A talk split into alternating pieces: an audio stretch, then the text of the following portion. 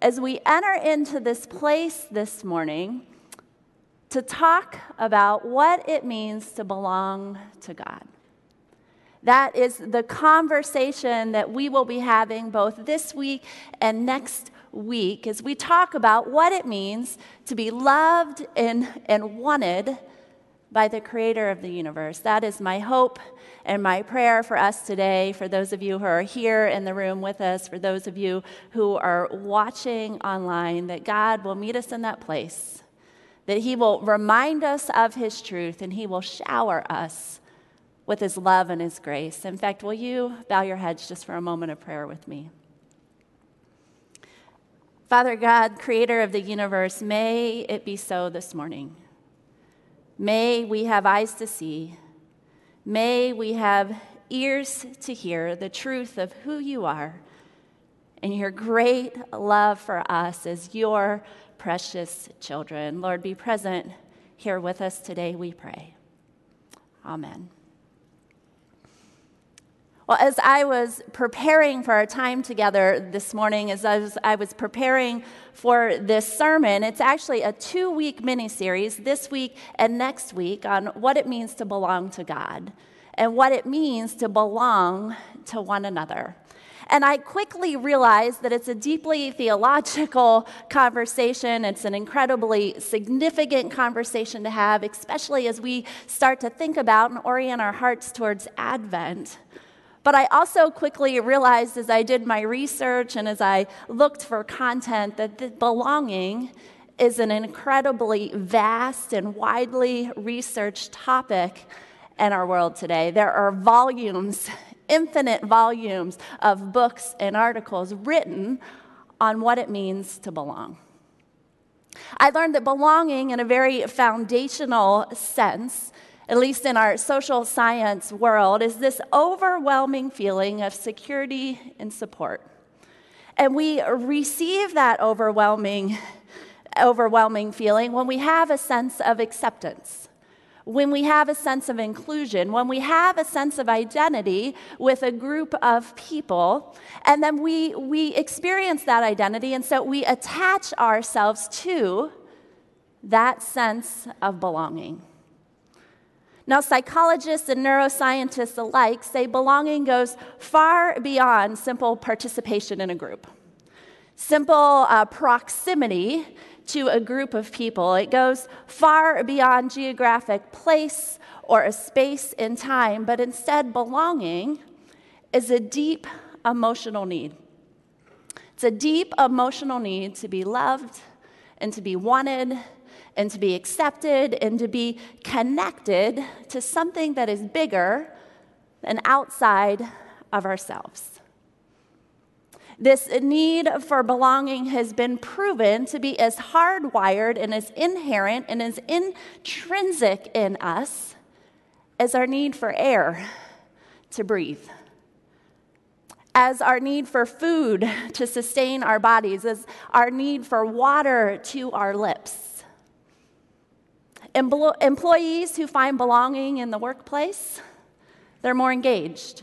It makes sense, right? They're more motivated, they're more productive. Students who find belonging in a school setting, they get better grades, they have more positive attitudes, they have lower rates of anxiety and depression. And it's because research shows that we can't, we cannot physically thrive or flourish or even survive in this world if we don't experience what it means to belong. Now, I'm not a psychologist, I am not a neuroscientist. So that's about as far as I can take us when it comes to the science behind that. But I do want to spend some time bringing my best theology. And I want to ask you to spend your time bringing your best theology to bear as we talk about belonging, to frame our conversation about what it means to be a people who belong not to this world, who belong not to this culture, but who first and foremost belong to a good and a holy and a loving God. Now, I imagine this morning that each and every one of us, whether here or online, we carry with us a different story of what it means to belong. stories that have defined and shaped us throughout our lives. And for some of us, maybe that's a really happy story. For some of us, we've had great families of origin. We've had great extended families who have loved us and accepted us for who we are unconditionally. We have had circles of relationships and friendships that have been encouraging, and they've been long lasting and long suffering through the thick and the thin of our lives. We have had jobs or vocations where our unique gifts and our callings, they have been called out in us. People have seen those in us and they say, "Yes, use that more." And we've been able to do that in significant ways. And we find a sense of belonging there. For some of us, we found a sense of belonging in this church or in a different faith community. And so when we think of belonging, our, our response, our intrinsic response is be, to, filled, to be filled with gratitude and joy because we've experienced the goodness of what it means to belong. In the same breath, we recognize that for others of us, maybe belonging has been a very different story. It's been not one filled with gratitude and joy, but instead it's been marked by pain and loneliness and isolation. And so rather than being filled with a sense of belonging, we've been left with a sense of longing. We just ache to belong. We're like the kid on the sideline of gym class that when it's time to pick the kickball teams, we're just staring at our shoelaces and we're saying, Oh, please, someone see me, someone pick me, someone love me. We've struggled to find our place in this world. And I want to acknowledge this morning that I would imagine that this room is filled with both kinds of those stories that it's not either all good or it's all bad, but all of us have this mix of experience and what it means to belong that we bring in here with us today. So I want you to know and I want you to remember as we go through this topic this morning that you are not alone that other people in this room have experienced what you have experienced and have carried that burden with you. And so we're going to come back and we're going to remind ourselves together as the people of God of what we know to be true.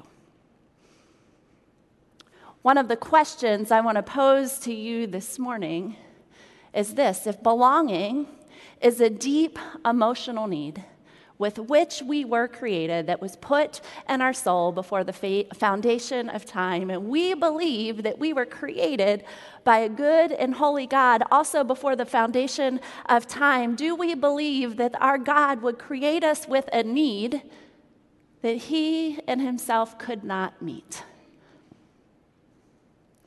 You see, I think part of the problem that happens to us is we look for this place to belong. It's such a deep need that we look for a place to belong. And when, when our place of belonging, when that need is not met in the love and acceptance and security that's only found in the grace filled story in the arms of a loving God who loved us so much, He gave up His life for us, when that's not the story we root our belonging in, I think one of two things can happen we can come to the conclusion that something is wrong with us, that we must be unlovable, that we must be unwantable. We must not be worthy of acceptance and love. What is wrong with us? Or the second thing that can happen, and maybe it's a mix of both of these things, is that we find a different story in which we can belong. And I don't know if you've noticed, but our culture today is not at a loss on ideas for how to swoop in and define our belonging, to fill those voids for us. And so, so often when we or our children or our spouses or our loved ones or our friends, when they experience a sense of belonging and their deep needs are met, and there's a story that tells them they are one, wanted and loved, they reach out to it. We reach out to it, we grab onto it because it is air for our lungs. and we attach ourselves to it with every fiber of our soul. But here's the problem. Here's my question for you this morning What happens when we attach ourselves to the wrong story?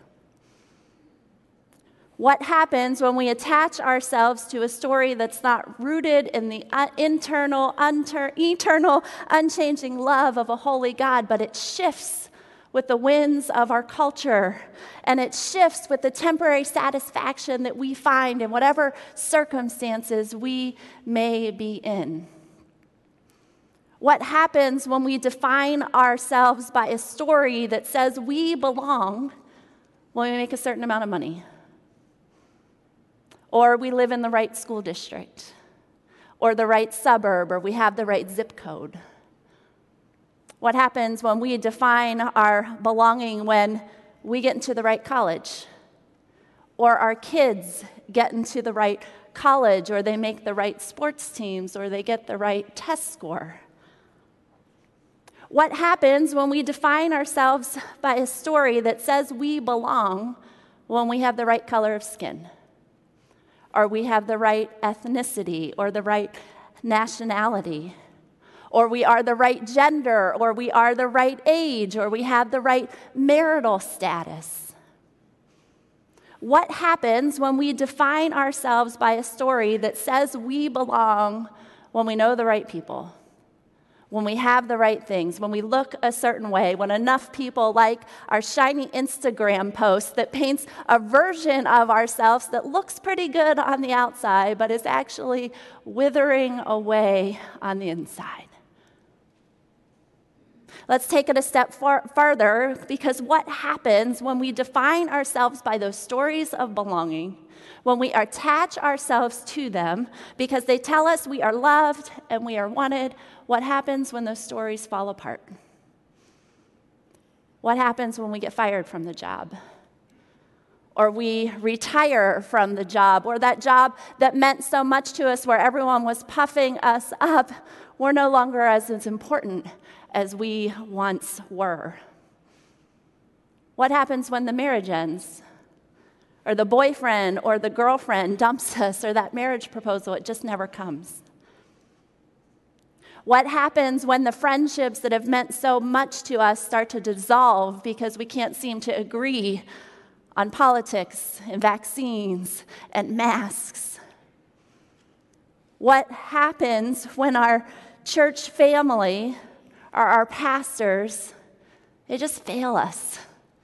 They're just not living up to our expectations and they frustrate us what happens when our kids not only don't make the team, but they don't make any team because they're just struggling to get out of bed each and every day. What happens when we hear over and over that our skin color doesn't matter, but we still find ourselves getting treated differently depending on what store we walk into or what neighborhood we drive through? what happens when the story we've attached ourselves to does not meet the deepest needs of our soul. Henri Nouwen says it this way. He says, At issue here is the question To whom do I belong? To God or to the world? because many of my daily preoccupations suggest that I belong more of the world than to God. A little criticism makes me angry. A little rejection makes me depressed. A little praise raises my spirit, and a little success excites me. I love this line I am like a small boat on the ocean, completely at the mercy of its waves. And friends, I don't know about you, but just reading that and getting that image in my mind reminds me that that's a pretty exhausting and unsustainable way to live. And I believe that the God of the universe has more for us. And so, what is the story that we attach ourselves to, that we allow to define our belonging? It's pretty easy, actually. Throughout the pages of Scripture, we see it. We see it from Genesis to Revelation. The creator of the universe, the holy God, the Father, Son, and the Holy Spirit, has been weaving together a story that is rooted not in what, not in how, but is rooted solely and deeply in who. And when we open the pages of the New Testament, we meet that who in the person of Jesus Christ. Now, when Jesus begins his public ministry, pretty early on, he begins traveling from town to town. He travels from city to city, he travels to Jerusalem, he travels out in the countrysides, and we see he's teaching and he's preaching and he's healing people and he's doing miracles and he's calling people out and he's calling people up and he's calling people to a new way of life. He's calling them to belong to the story he has written for each and every one of them. And it's interesting because everywhere he goes, just the crowds are swarming to him. They can't get enough of him. People are in awe of him. They are amazed by him. They are confused by him. They are angered by him. But everywhere he goes, people are asking the same question Who is this guy? Where did he come from? Why does he talk this way? Why does he act this way? Where does he get his authority from? But make no mistake, they want to be around him. And what's ironic about Jesus is that he was the antithesis of the world's definition of belonging. He didn't really know the right people. In fact, he chose to surround himself with people that society did not have much use for the tax collectors, the women, the prostitutes, the poor, people on the margins of society who would never get kicked, get picked for your kickball team. Never. He wasn't defined by his profession, at least not one society had much use for. He was a carpenter, but he left that trade behind to go preach and teach and be a prophet. His own family ended up turning against him. His brothers did not believe in him. In fact, they thought he was crazy, they thought he was out of his mind. Scripture tells us that he wasn't attractive to look at. He didn't really own anything to speak of. When he traveled, he was at the mercy of other people's hospitality. Scripture tells us he had no place to lay his head. And you add all these things up, and it's interesting because few people, in spite of all of that, few people would question whether or not Jesus had a sense of belonging. Whether or not he knew beyond a shadow of a doubt that he was wanted and that he was loved by the God of the universe and created for a higher purpose than himself. And because Jesus was so secure in who he was, because he attached his identity and a sense of belonging to his Father and heaven, in whose he was and where he belonged in the story, it changed the way he saw the world around him. It defined the way he moved through his life the decisions he made about where and how he would invest his time, the courage and the boldness that he had that rose up within him to challenge institutional systems and to break cultural norms. And he did it without worrying about what other people thought about him. His deep sense of belonging gave him eyes to see the people in the world that the world said didn't belong. And he said, Pull up a chair. You, my friend, you, you always have a seat at my table.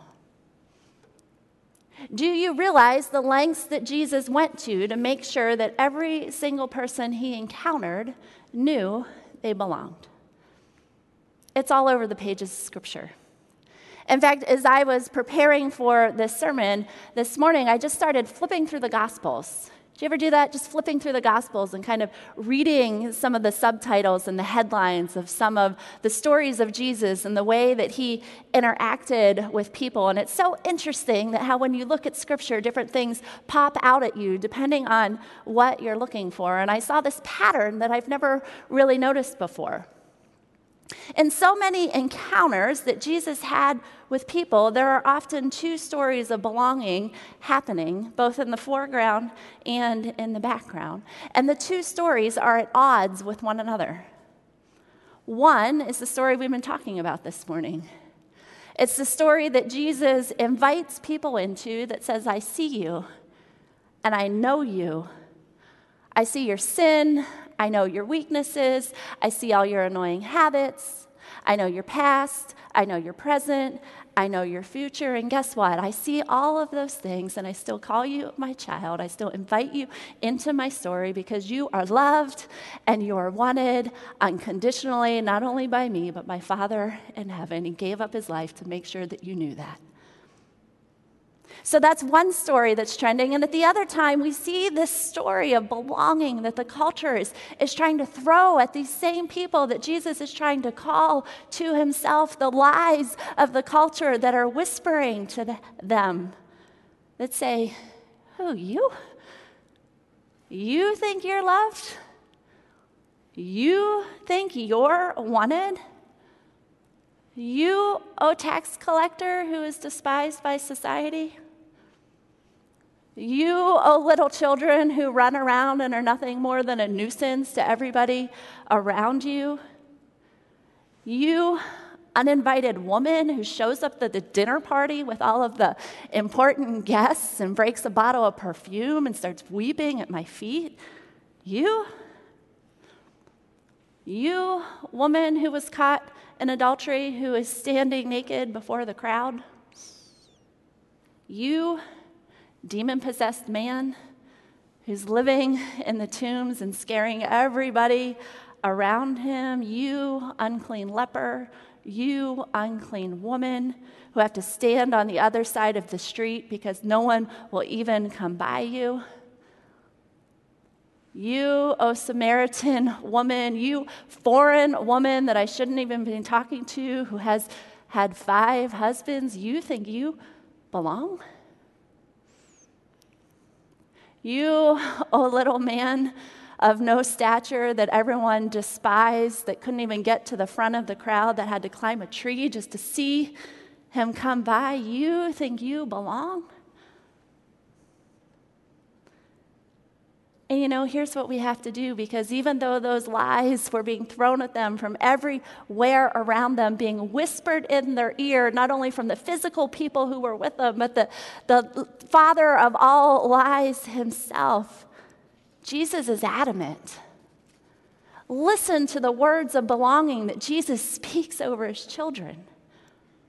Matthew, it's not the healthy who need a doctor but it's the sick, for I have come to call not the righteous, but sinners. You, you disciples, you grumbling people, you, you let the little children come to me. Do not hinder them, for the kingdom of God belongs such to these. You, a woman who anointed my feet, everyone else, you leave her alone. She has done a beautiful thing to me. You, a woman who's standing ready to be stoned, where are they? Does no one condemn you, my dear daughter? Then neither do I. You, oh mentally challenged man who was possessed by demon, you return home and tell how much God has done for you. You, O oh leper, I am willing to heal you with just my words. I say, be clean. You, O oh woman with the issue of blood, daughter, I call you my daughter. I call you my daughter. Your faith has healed you, it has made you well. You, a woman at the well, guess what? It's who you are and the way that you live out your life that count before God. And you, Zacchaeus, Guess what? Today, I, the God of the universe, I'm going to be a guest in your home. Does anything about these comments of Jesus sound like they are speaking to people who are unwanted, who are unloved, who don't have a place of belonging in his story? I hope you're shaking your head no right now. You know, and what's interesting, if we go a step beyond that, God's story of belonging, it's not just for individuals. It's not just us and our little world between us and just God, but God calls his people. He calls us as a body of believers to the story of belonging. If we fast forward just a few pages later, a few books in the New Testament, we see that Peter and in the letters of John, that God is writing a story not just for us individuals, but He's writing a story for us to belong to collectively.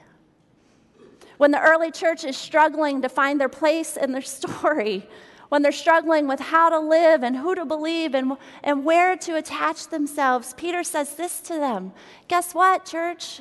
Guess what? People of God, you are not like the world. You are not like that. You are a chosen people.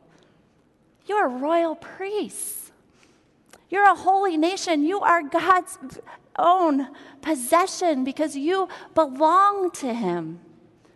And as a result, you can show others it's the goodness of God, for He called you out of darkness into His wonderful light.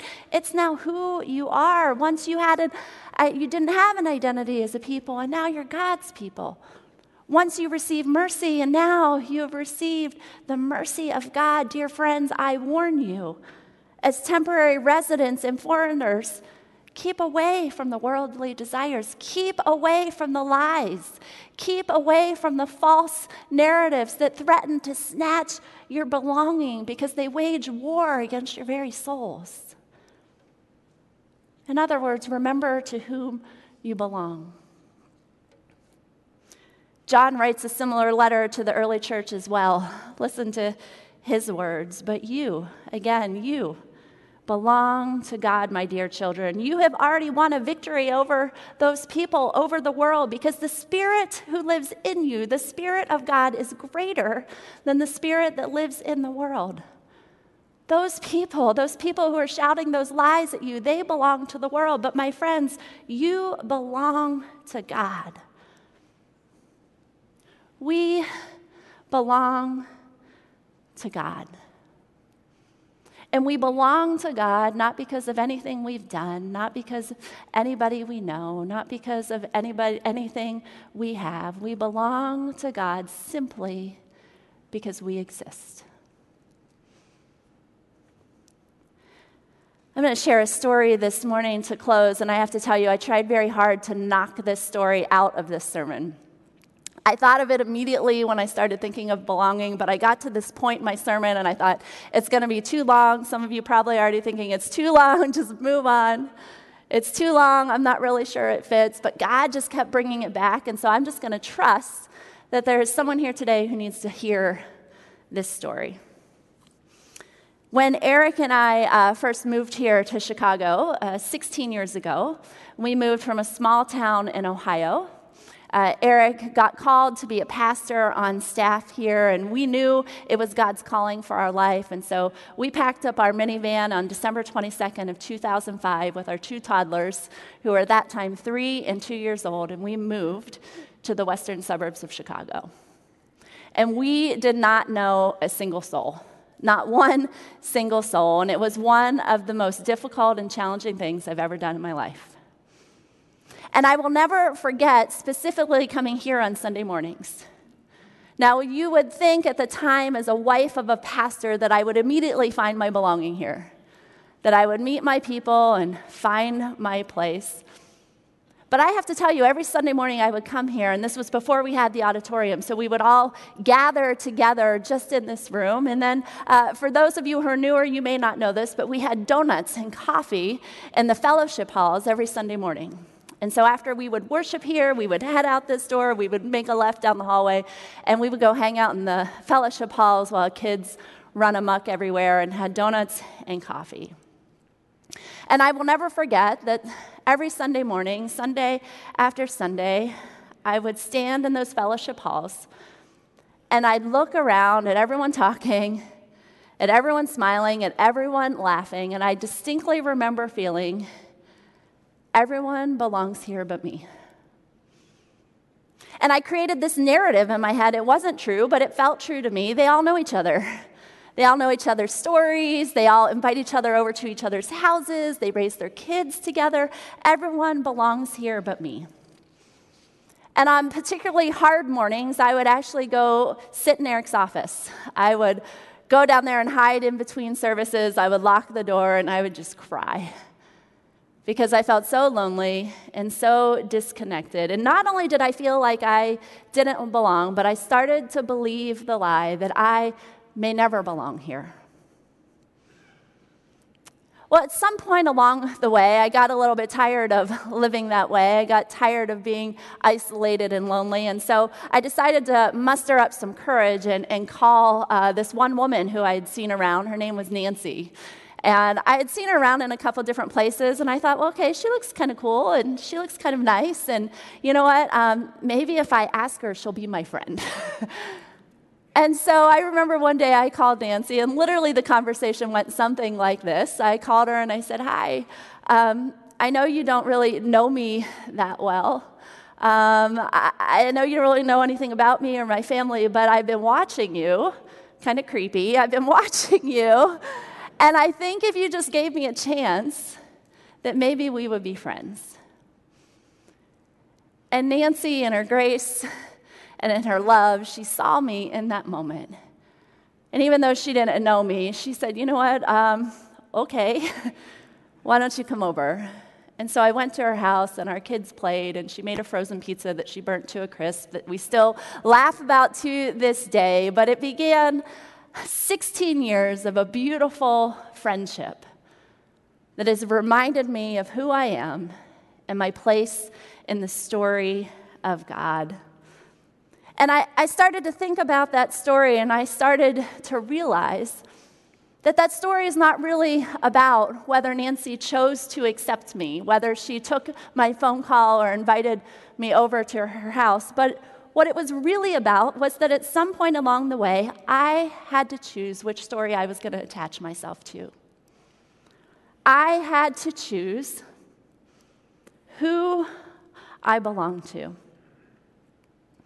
I had to choose to believe the truth that because the Creator God created me, because He knit me together in my mother's womb and chose to love me before the foundation of the world, because He chose to step out of heaven and put on flesh and give up His very life on a cross to conquer sin and death and hell, so that you and I would know beyond a shadow of a doubt that we are loved and that we are wanted